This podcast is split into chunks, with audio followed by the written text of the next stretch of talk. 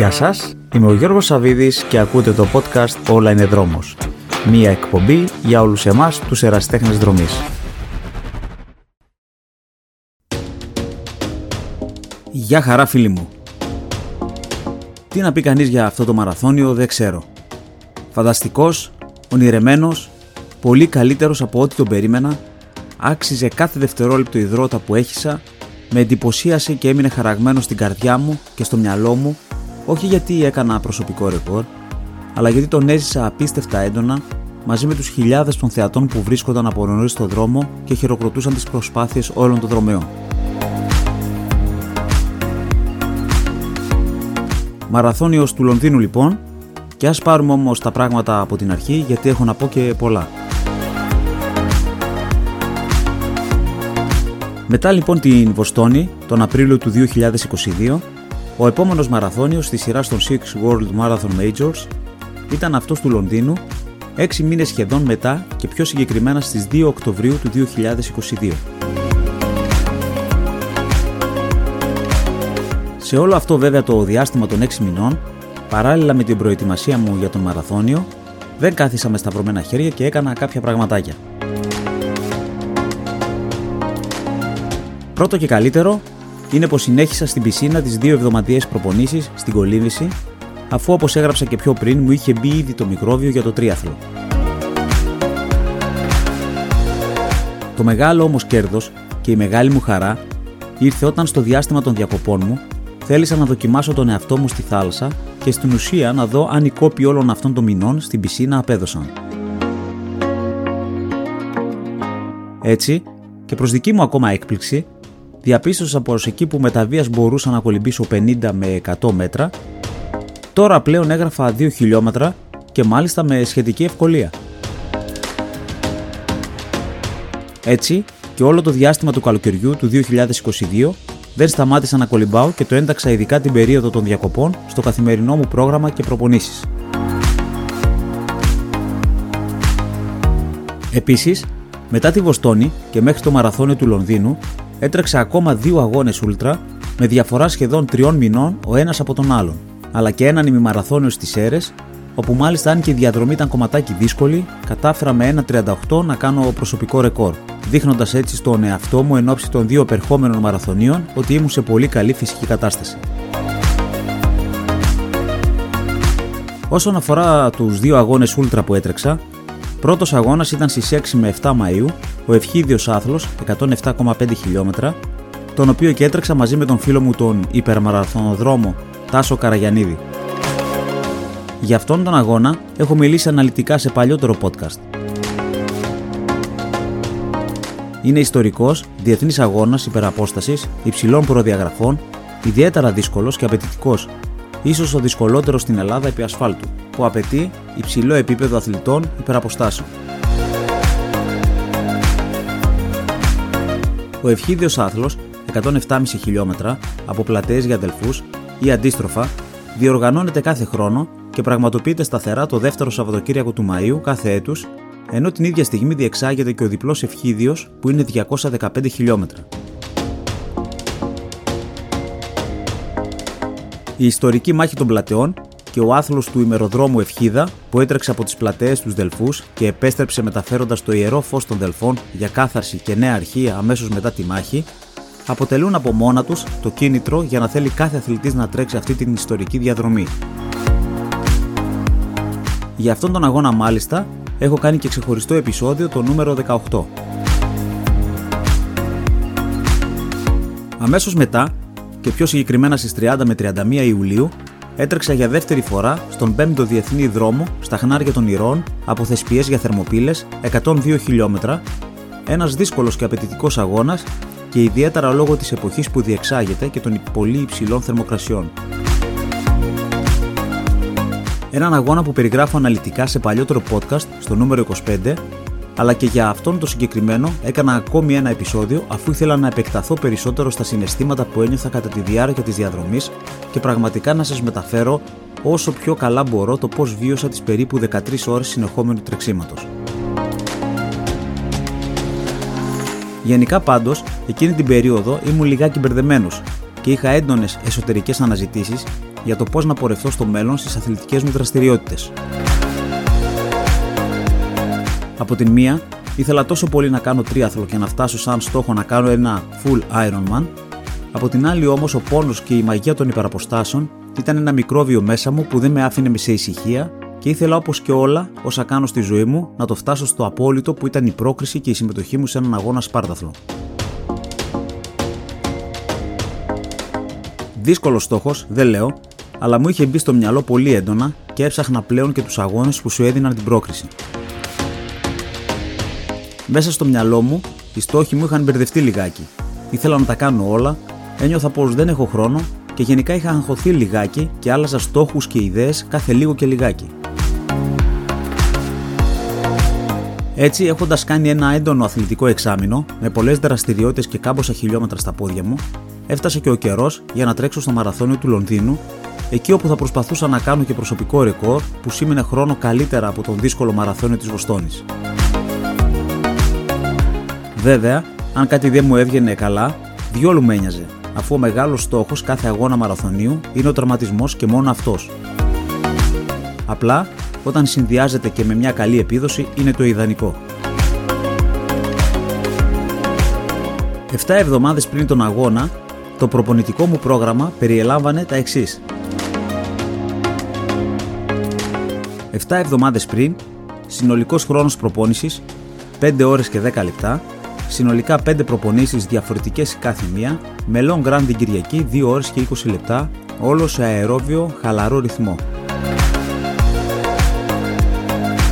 6 εβδομάδες πριν, χρόνος προπόνησης 5 ώρες και 30 λεπτά, συνολικά 5 προπονήσεις, διαφορετικές η κάθε μία, με το long run της Κυριακής να γίνεται διαλυματική προπόνηση 1 ώρα και 30 λεπτά. 5 εβδομάδες πριν, συνολικός χρόνος προπόνησης 7 ώρες και 10 λεπτά, συνολικά 5 προπονήσεις διαφορετικές η κάθε μία, με long run την Κυριακή 2 ώρες και 45 λεπτά, όλο σε αερόβιο χαλαρό ρυθμό. 4 εβδομάδες πριν, χρόνος προπόνησης 4 ώρες και 40 λεπτά, συνολικά 5 προπονήσεις διαφορετικές η κάθε μία με το long run της Κυριακής να γίνεται διαλυματική προπόνηση 1 ώρα και 20 λεπτά. 3 εβδομάδες πριν, χρόνος προπόνησης 6 ώρες και 5 λεπτά, συνολικά 5 προπονήσεις διαφορετικές η κάθε μία με long run την Κυριακή 2 ώρες και 30 λεπτά όλο σε αερόβιο ρυθμό.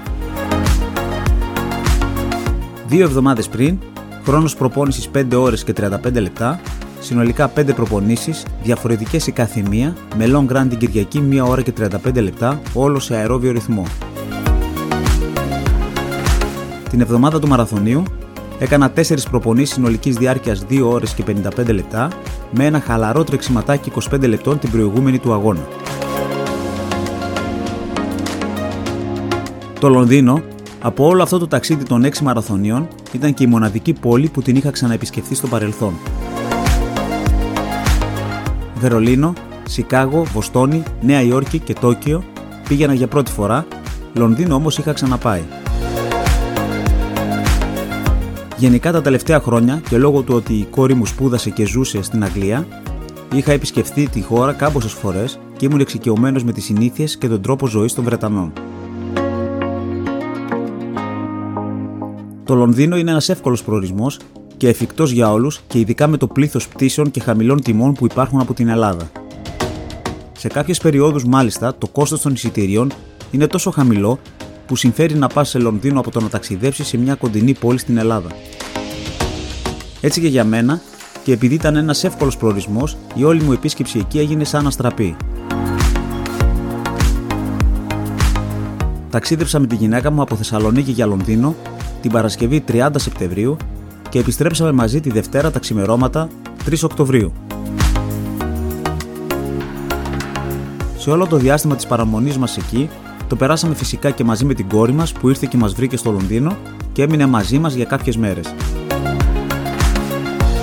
Αν θεωρήσουμε ότι η Κυριακή είναι σαν ημέρα αφιερωμένη στον αγώνα του μαραθωνίου, τότε οι μόνες μέρες που είχαμε διαθέσιμες για να κάνουμε κάποιες βόλτες αλλά και για να πάμε στην Expo να παραλάβω το νούμερό μου ήταν η μισή Παρασκευή και το Σάββατο. Την Παρασκευή, για να τελειώνω, είχα σκοπό να πάω στην έκθεση του αγώνα και να περιηγηθώ εκεί. Οπότε έμενε το Σάββατο, όπου έπρεπε μέσα σε μια μέρα να χωρέσω ό,τι μπορούσα και ό,τι ήθελα να δω στο Λονδίνο, αλλά την ίδια στιγμή να κρατηθώ και όσο πιο ξεκούραστος γίνεται. Πολύς λίγος χρόνος, αλλά και γι' αυτό άλλωστε δεν επισκέφτηκα και πολλά αξιοθέατα που όπως είπα και πριν τα είχα επισκεφθεί με την οικογένειά μου στο παρελθόν. Την Παρασκευή λοιπόν φτάσαμε Λονδίνο στις 2 το μεσημέρι και πήγαμε κατευθείαν στο ξενοδοχείο όπου ήδη μας περίμενε η κόρη μας αλλά και ο φίλος μου πρωταθλητής μαραθωνίων και ταξιδιωτικός πράκτορας Γιώργος Καραγιάννης με τη γυναίκα του την Έφη Παπαδοπούλου και αυτή η παλιά πρωταθλήτρια Στίβου και η πρώτη Ελληνίδα γυναίκα Six Star Finisher.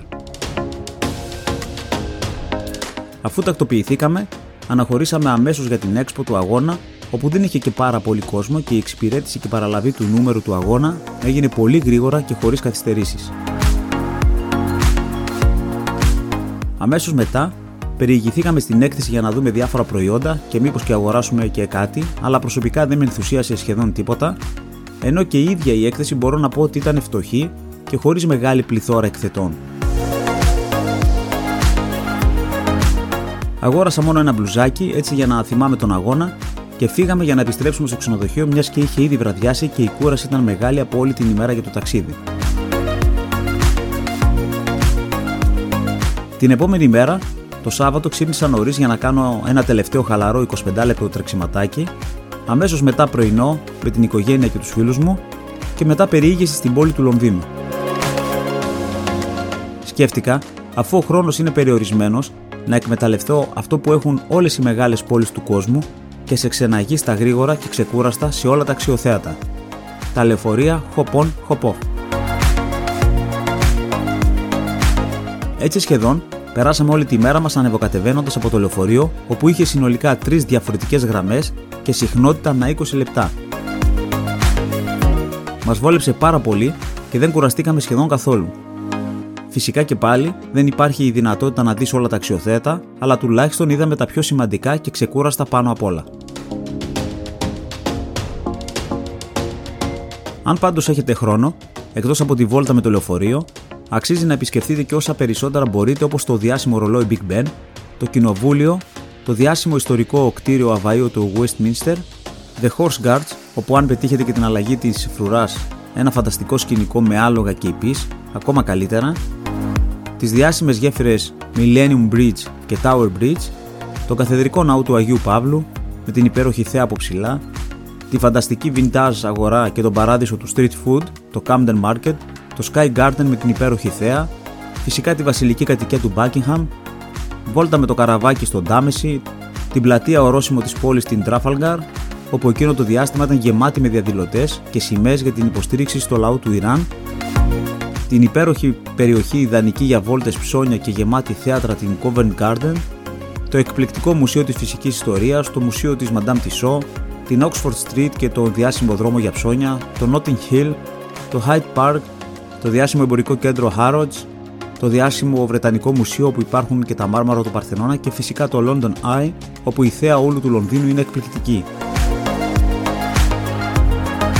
Μπορεί να ξεχνώ ή να μην έχω συμπεριλάβει κάποια από τα αξιοθέατα, αλλά πραγματικά το Λονδίνο αξίζει να το επισκεφτείτε για μία εβδομάδα τουλάχιστον και θα εκπλαγείτε από τα πόσα πολλά πράγματα έχετε να κάνετε και να επισκεφτείτε.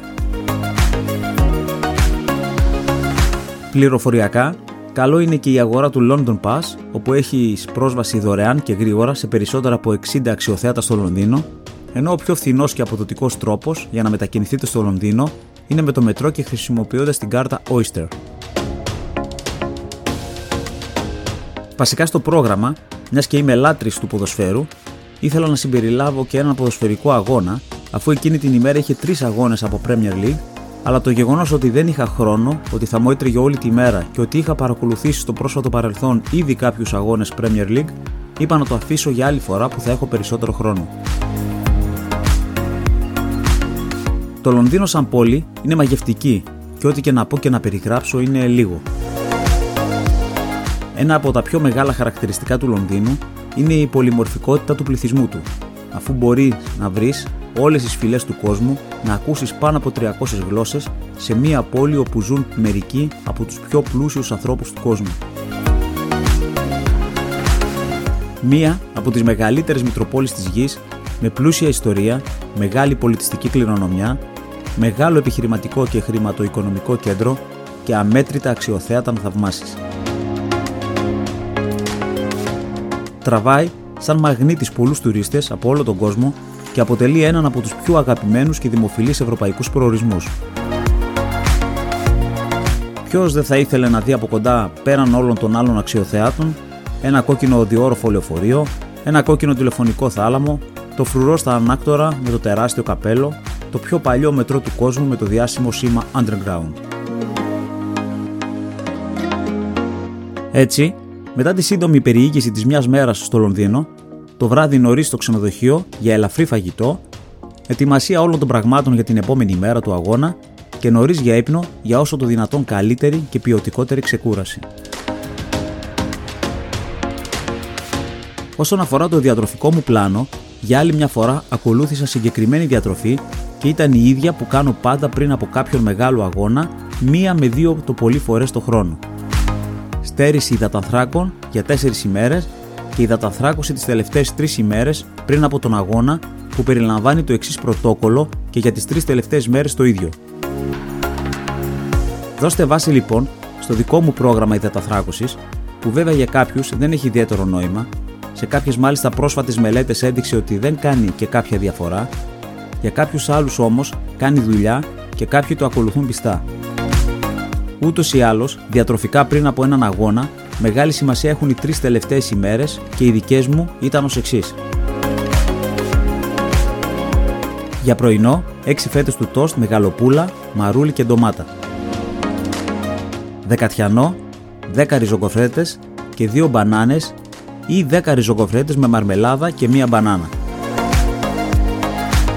Μεσημεριανό, 150 γραμμάρια κοτόπουλο, 500 γραμμάρια ρύζι ή μακαρόνια και μία σαλάτα. Απογευματινό, 30 γραμμάρια πρωτεΐνη και 7 φέτες ψωμί με μέλι ή μαρμελάδα. Βραδινό, 10 ριζοκοφρέτες με μέλι ή μαρμελάδα. Αυτό το πρόγραμμα δίνει περίπου 3.300 θερμίδες ημερησίως. Μια μικρή αύξηση στο βάρος δεν θα πρέπει να σας ανησυχεί διότι θα χαθεί μετά τον αγώνα. Έτσι λοιπόν με αυτά και με αυτά, με τη σύντομη βόλτα μας στο Λονδίνο, έφτασε πλέον η μεγάλη ημέρα του αγώνα. Κυριακή πρωί λοιπόν, ξύπνημα περίπου 3 ώρες πριν τον αγώνα, πρωινό στο ξενοδοχείο που ήταν δύο φέτες ψωμί με μέλι, μία μπάρα δημητριακών και μία μπανάνα. Στο πρωινό βέβαια έπαθα ένα σοκ από τον πολύ κόσμο αφού ήταν εκατοντάδες οι δρομείς που έκαναν το ίδιο πράγμα οπότε καταλαβαίνετε γινόταν ένας κακός χαμός. Εκεί μάλιστα είναι σε όλο του το μεγαλείο οι απίστευτα αμέτρητες διατροφικές προσεγγίσεις που βλέπεις πριν από έναν αγώνα. Άλλος έτρωγε γιαούρτι, άλλος μπανάνες, άλλος ομελέτες, άλλος τορτίγες, άλλος ένα παραδοσιακό English breakfast με bacon, λουκάνικα και φασόλια και γενικά για εμένα είχε πάρα πολύ μεγάλο ενδιαφέρον αφού έβλεπα τα πάντα και μάλιστα τουλάχιστον εξόψεως από πολύ καλούς και fit αθλητές να τρώνε πράγματα εκτός πρωτοκόλλου. Άρα συμπέρασμα; Φάτε αυτό που σας κάνει να νιώθετε καλά και άνετα για τον αγώνα. Προσωπικά και επειδή ξέρω πως ποτέ δεν έχω πρόβλημα με το στομάχι και επειδή γενικά και από τους αγώνες ούλτρα που τρέχω δεν έχω πρόβλημα και να φάω κάτι ελαφρύ και μια ώρα πριν τον αγώνα, το έκανα και πάλι και έφαγα άλλη μία μπάρα δημητριακών για πρόσθετη ενέργεια μία ωρίτσα πριν τον αγώνα. Γενικά για τους αγώνες μαραθωνίου, πριν αλλά και κατά τη διάρκεια, έχω σχεδόν το ίδιο πλάνο διατροφικά και ενεργειακά και ποτέ δεν είχα το παραμικρό πρόβλημα. Μαζί μου στον αγώνα θα είχα 5 τζελάκια και 5 salt sticks. Δύο ώρες πριν τον αγώνα πίνω 500 ml νερό με ηλεκτρολίτες και ακόμα ένα ίδιο μπουκαλάκι μισή με μία ώρα πριν όπως επίσης και ένα τζελάκι ένα τέταρτο πριν ξεκινήσει ο αγώνας. Άρα τα υπόλοιπα 4 τα παίρνω ένα 45 λεπτά περίπου, το ίδιο και τα salt sticks. Το μόνο πρόβλημα εδώ με την ενυδάτωση είναι ότι πριν την εκκίνηση θα χρειαστεί σίγουρα τουαλέτα. Για την ενυδάτωσή μου θα εκμεταλλευόμουν τους περισσότερους σταθμούς ανεφοδιασμού που για αυτόν τον αγώνα ήταν συνολικά 17 σταθμοί. Σε 4 σταθμούς και πιο συγκεκριμένα στα χιλιόμετρα 15, 24, 34 και 37 είχε Lucozade, ενώ τζελάκια δίνανε σε 2 σταθμούς στα χιλιόμετρα 22 και 31, αν και εγώ είχα τα δικά μου και δεν θα έκανα χρήση αυτών. Lucozade όμως ήπια και στους 4 σταθμούς που έδινα. Σε όλους τους υπόλοιπους συνολικά 11 σταθμούς είχαν νερό που δίνονταν στους δρομεί ως μπουκαλάκια των 250 ml. Αυτό με το νερό πάντως είναι ένα από τα πιο σημαντικά και αξέχαστα πράγματα του μαραθωνίου, αφού ήταν ό,τι καλύτερο είχα συναντήσει ποτέ μου. Τα μπουκαλάκια μπορούσες να τα έχεις πολύ βολικά μέσα στην παλάμη σου, αφού το σχήμα τους ήταν τέλειο και η χωρητικότητα μόλις 250 ml, αλλά το κυριότερο ήταν ότι μπροστά είχαν στόμιο που αφού το έβαζε στο στόμα και πίεζε στο μπουκάλι, είχες αμέσως όλο το νερό μέσα στο στόμα σου χωρίς να χάνεται ούτε σταγόνα. Πραγματικά υπέροχο και βοήθησε αρκετά. Όσον αφορά τον καιρό, τι να πω. Απίστευτος και ό,τι καλύτερο θα μπορούσαμε να συναντήσουμε για αγώνα μαραθωνίου.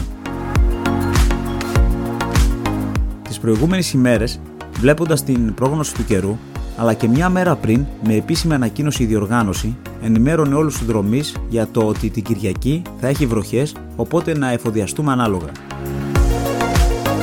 Την ημέρα βέβαια του αγώνα, όχι μόνο δεν έβρεξε καθόλου, αλλά είχε και μια πάρα πολύ ωραία συννεφιά, 15 περίπου βαθμούς και προς το τέλος του αγώνα έβγαλε και ήλιο. Ιδανικός καιρός για τρέξιμο λοιπόν.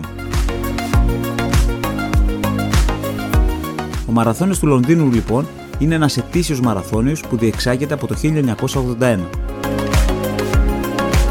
Σε αυτόν τον πρώτο μαραθώνιο που πραγματοποιήθηκε στις 29 Μαρτίου του 1981 υπήρξαν περίπου 20.000 αιτήσεις συμμετοχής.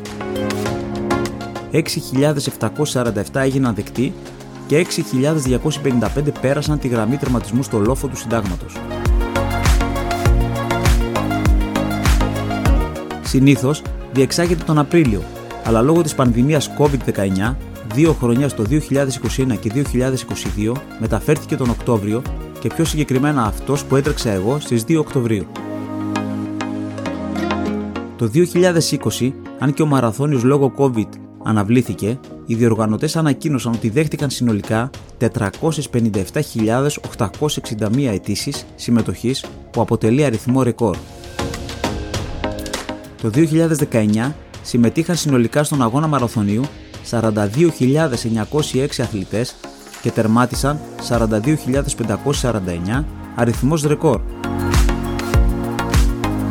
Από το 2006, ο αγώνας είναι εν μέρος των World Marathon Majors που περιλαμβάνει 6 από τους κουρυφαίους αγώνες μαραθωνίου στον κόσμο. Σε αυτόν τον αγώνα υπάρχει μια σημαντική πτυχή με φιλανθρωπικό σκοπό με τους συμμετέχοντες να συνεισφέρουν στη συγκέντρωση πάνω από ένα δισεκατομμύριο λίρες Αγγλίας από την ίδρυσή του.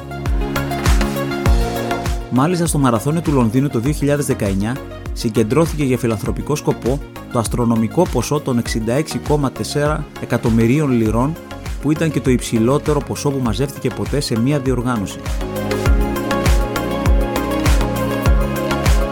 Ο Μαραθώνης του Λονδίνου είναι γνωστός για την πολύ μεγάλη υποστήριξη που προσφέρουν οι χιλιάδες των θεατών και σε αυτό συμβάλλει ιδιαίτερα το γεγονός ότι όλη η διαδρομή γίνεται μέσα στην πόλη του Λονδίνου. Έτσι, όπως και στο Σικάγο που έτρεξα, είναι μια πολύ καλή ευκαιρία να δεις με αυτόν τον τρόπο την πόλη και τα αξιοθέατά της.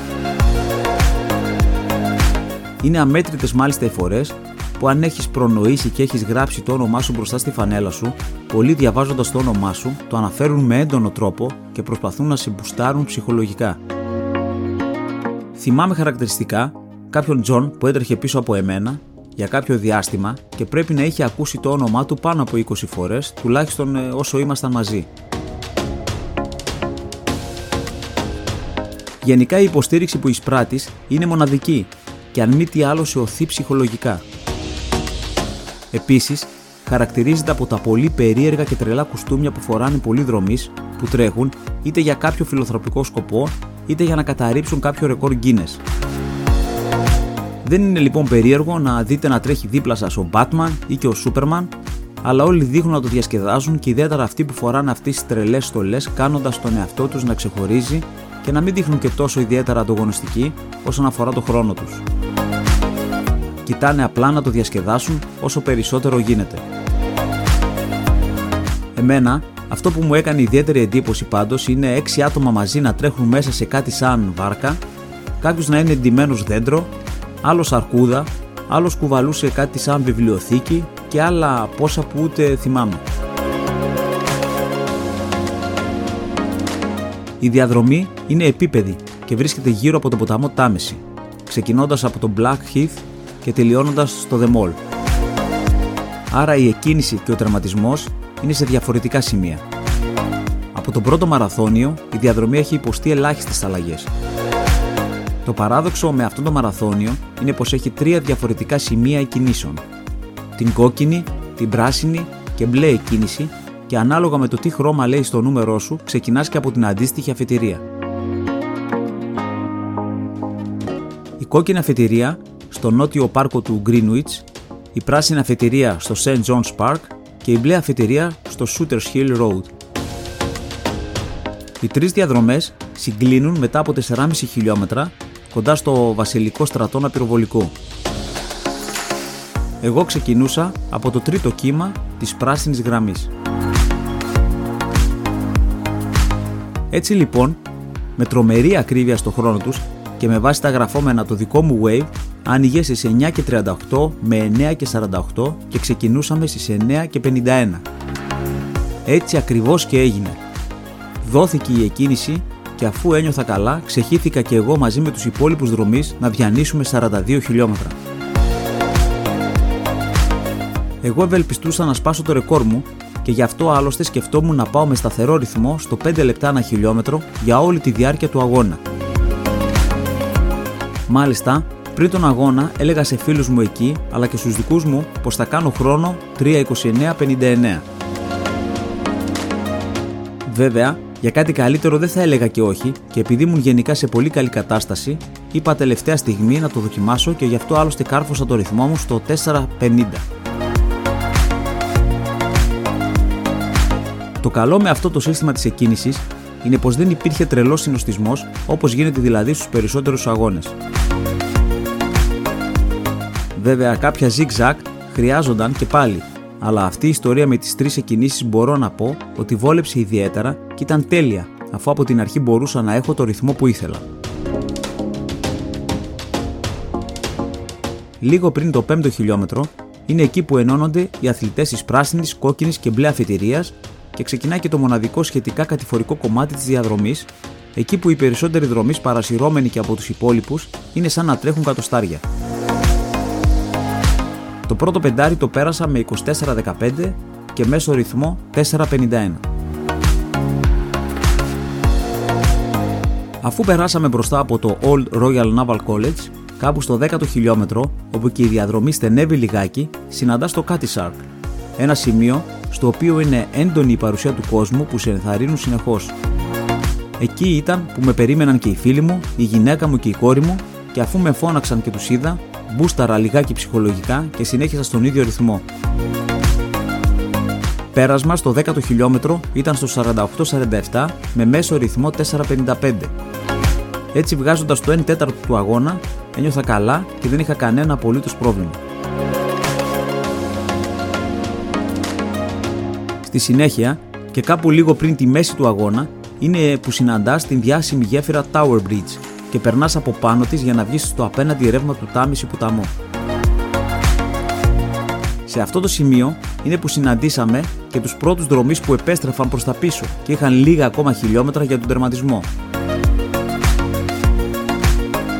Ακριβώς μετά τη γέφυρα βρισκόμαστε και στα μέσα της διαδρομής και συναντάς δρομείς και θεατές και στις δύο πλευρές του δρόμου. Τον ημιμαραθώνιο τον πέρασα σε χρόνο 1.43-42 και ήμουνα μέσα στο στόχο μου. Πάντως το πέρασμα από την Tower Bridge ήταν απλά μαγευτικό και ο κόσμος εκεί ήταν πάρα πολύ. Κάπου εκεί μάλιστα με περίμεναν και πάλι η γυναίκα μου και η κόρη μου, αλλά από τον πολύ κόσμο και το χαμό ούτε που τους είδα, αλλά και ούτε που άκουσα τις φωνές τους. Καθ' όλη τη διάρκεια της διαδρομής Υπήρχαν και διάφοροι σταθμοί με ντους, όπου έτρεχες μέσα από αυτά για να δροσιστείς. Συνολικά είχε 6 ντους και ειδικές περιγραφές περίπου 200 μέτρα πριν τα πλησιάσεις. Μεγάλη εντύπωση μου έκανε και τα διάφορα είδη μουσικής που άκουσα κατά τη διάρκεια της διαδρομής. Μπάντες ολόκληρες, χοροδίες, ήταν κάποια από τα μουσικά σχήματα που θυμάμαι. Από την άλλη, το πέρασμα μπροστά από διάφορες pub ήταν φοβερό, αφού η μουσική ήταν στο τέρμα και όλοι απ' έξω είχαν πλακωθεί στις μπύρες, κάτι που μόλις το είδα δεν μπορώ να πω, ζήλεψα και ήθελα με το που τερματίσω να το κάνω κι εγώ. Άλλωστε, μετά από ένα μαραθώνιο, ένα πολύ καλό γεύμα αλλά και δύο ποτήρια μπύρα επιβάλλονται. Γενικά, σε όλο τον αγώνα, η υποστήριξη του κόσμου, ο παλμός, ο ενθουσιασμός και ο μεγάλος αριθμός των θεατών σε παραξένευε θετικά και αν μη τι άλλο από μόνα τους σε εκτόξευαν ψυχολογικά. Μάλιστα, σε πολλά κομμάτια του αγώνα δεν άντεξα και έβγαλα από την τσέπη μου το κινητό μου και έκανα 5 live στο Instagram και τράβηξα συνολικά άλλα 9 βίντεο. Ομολογώ, όπως και το λέω στην κάμερα, ότι αυτό με κούρασε λιγάκι και κάθε φορά που το έκανα έριχνα αναγκαστικά και το ρυθμό μου. Γι' αυτό άλλωστε πιστεύω ότι στο τέλος θα έκανα σίγουρα κανένα πεντάλεπτο λιγότερο χρόνο, γιατί σε κάποια σημεία του αγώνα που πέφτει ο ρυθμός δεν είναι από κούραση, αλλά επειδή ασχολιόμουν με το κινητό μου. Βέβαια, διόλου με πειράζει αυτό, αφού το να κάνω καλύτερο χρόνο κατά λίγα λεπτά δεν έχει και τόση σημασία για εμένα, μιας και πιο σημαντικό ήταν ότι θα έχω αυτά τα βίντεο να τα βλέπω σε όλη μου τη ζωή. Στο τελευταίο σκέλος του αγώνα, οι δρομείς περνούν τον πύργο του Λονδίνου στο Tower Hill και φτάνουμε στο κρίσιμο 300 χιλιόμετρο όπου και το πέρασμά μου είναι σε χρόνο 2.27.26. Όλα καλά και πάλι, κανένα απολύτως πρόβλημα και έτοιμος για τα τελευταία 12 χιλιόμετρα ενός αγώνα που ευχαριστήθηκα απίστευτα. Αυτά βέβαια τα τελευταία χιλιόμετρα, όπως έχω ξαναπεί, είναι και τα πιο δύσκολα. Αυτά όπου ζητάς από τον εαυτό σου την υπέρβαση και αυτά όπου τελειώνει στην ουσία η προπόνηση και ξεκινάς τον αγώνα. Από τα πιο όμορφα κομμάτια της διαδρομής είναι δυστυχώς εκεί που έρχονται τα ζόρια και για τους δρομείς, δηλαδή τα τελευταία 5 χιλιόμετρα. Ήδη βέβαια συνάντησα αρκετούς που κρατούσαν τα πόδια τους από θλάσει ή κράμπες, άλλοι ξερνούσαν στην άκρη του δρόμου, άλλοι τα παρατούσαν, αλλά ένας που με έκανε πολύ μεγάλη εντύπωση και δεν είχα ξαναδεί ποτέ μου είναι ότι είχε χεστεί επάνω του και είχε γίνει χάλια. Το θέαμα ήταν αποκρουστικό και μάλιστα με πέρασε αφού πήγαινε πιο γρήγορα, αλλά εγώ προσπάθησα να μείνω αρκετά πίσω του γιατί η βρώμα και η μυρωδιά ήταν απίστευτη. Απόρρισα πώς μπορούσε και συνέχιζε να τρέχει και γιατί δεν πήγαινε στην άκρη να καθαριστεί λιγάκι και να συνεχίσει λίγο μετά.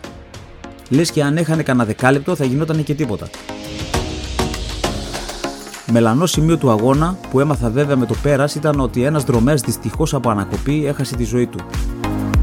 Μάλιστα πέρασα και από το σημείο αυτό όπου ήταν έντονη η παρουσία νοσοκόμων, αστυνομικών και ασθενοφόρου. Λίγο μετά συναντά το Big Ben και το Κοινοβούλιο, και αφού δεις και τον London Eye, πλέον ξέρεις ότι είσαι περίπου 1,5 χιλιόμετρο από τον τερματισμό και αμέσως μετά μπροστά σου τον Buckingham Palace που πλέον καταλαβαίνεις ότι ο αγώνας έχει σχεδόν τελειώσει. Οι τελευταίες εικόνες που μένουν χαραγμένες στο μυαλό σου είναι συγκλονιστικές, αφού σε αυτό βοηθάει πολύ και το μέρος με τα υπέροχα κτίρια. Ενώ μάλιστα μια φίλη του podcast, η Αγγέλα, λίγα μέτρα πριν τον τερματισμό, με φώναξε δυνατά με το επίθετό μου, κάτι που με εξέπληξε και με ενθουσίασε ιδιαίτερα, διότι δεν είναι λίγο πράγμα να μπορέσουν να σε ξεχωρίσουν μέσα από τους χιλιάδες των δρομεών. Ε, την ευχαριστώ ιδιαίτερα. Όπως έλεγα και στο live που έκανα με το κινητό μου, στα τελευταία δύο χιλιόμετρα είναι κάποιες στιγμές που μπορεί να φαίνεται παράξενο, αλλά δεν θέλεις να τελειώσει ένας αγώνας μαραθωνίου ποτέ ή έστω να καθυστερήσει λίγο ακόμα, παρόλη την ταλαιπωρία και την κούραση που σε διακατέχει. Κι όμως, είναι κάποιες στιγμές που τα έντονα συναισθήματα, η χαρά, η ευεξία που νιώθεις υπερνικούν τους μυϊκούς πόνους και το μυαλό υπερισχύει της κούρασης. Τερμάτισα με χρόνο 3.30 ακριβώς. Απίστευτο και κατά ένα μόλις δευτερόλεπτο μείον από αυτό που έλεγα στους δικούς μου ανθρώπους πριν τον αγώνα. Θέση 5.733 στους 40.600 συνολικά δρομείς που τερματίσανε. 4.764 θέσεις στους άνδρες και ηλικιακά 534 θέση.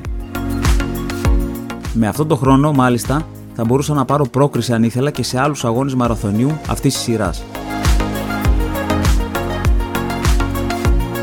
Με μεγάλη χαρά κρέμασα το μετάλλιο του αγώνα στο λαιμό μου. Ένα μετάλλιο που είναι εντυπωσιακό και ιδιαίτερα βαρύ.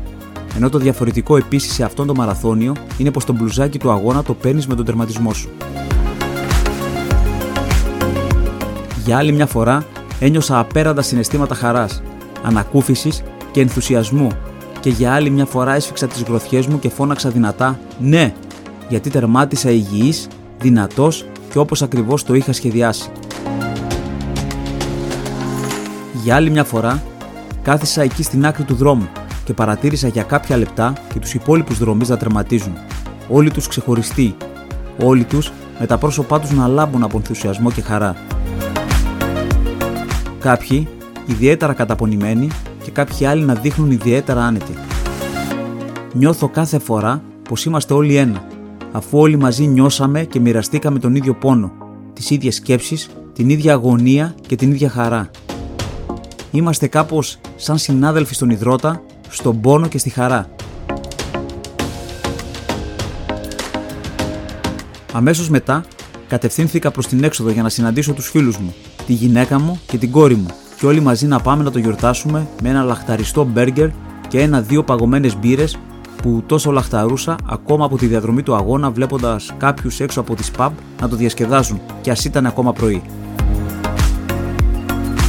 Έτσι τρώγοντας και πίνοντας μαζί με κάποιους άλλους δρομείς θα αναλύαμε ο καθένας με το δικό του τρόπο και τα δικά του βιώματα τον αγώνα που πριν από λίγες ώρες είχαμε ολοκληρώσει.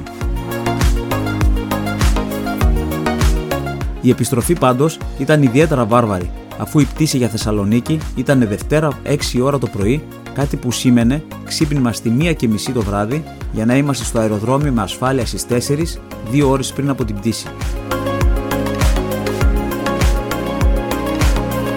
Ο Μαραθώνιος του Λονδίνου είναι μία από τις πιο δημοφιλείς και φαντασμαγορικές διοργανώσεις στον κόσμο και αποτελεί μια μοναδική εμπειρία για κάθε δρομέα και θα συνιστούσα ανεπιφύλακτα σε όλους να τη ζήσετε αυτή τη στιγμή και αυτή την εμπειρία.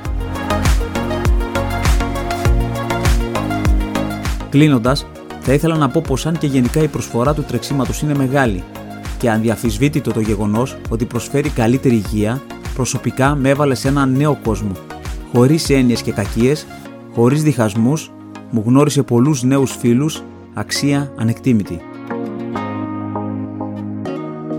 Μέσα από το τρέξιμο βρήκα νέα ενδιαφέροντα, έθεσα νέους στόχους, βρήκα νέους προορισμούς και ακόμα περισσότερους λόγους για να ταξιδεύω και γέμισε με καθαρό αέρα όχι μόνο τα πνευμόνια μου, αλλά και τις σκέψεις μου. Με αποτοξίνωσε από τη δύσκολη καθημερινότητα και μου έδωσε μεγαλύτερη ισορροπία στην καθημερινή μου ζωή. Μη σταματάτε ποτέ να ονειρεύεστε. Σας ευχαριστώ πολύ που με ακούσατε.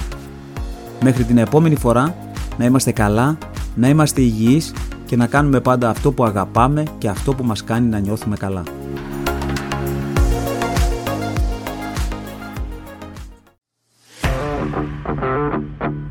Άλλο ένα podcast «Όλα είναι δρόμος» έφτασε στο τέλος του. Περιμένω τις δικές σας προτάσεις και ιδέες για επόμενα θέματα που θα θέλατε να συζητήσουμε. Σας ευχαριστώ πολύ που με ακούσατε. Κάντε follow για να λάβετε ειδοποίηση για το επόμενο επεισόδιο. Μέχρι την επόμενη φορά να είστε όλοι καλά, υγιείς, να ευχαριστιέσετε τις προπονήσεις και τους αγώνες σας και να απολαμβάνετε την κάθε σας στιγμή. Ακολουθήστε με στο Spotify, στο Apple Podcasts, στο Google Podcasts ή όπου αλλού ακούτε podcasts.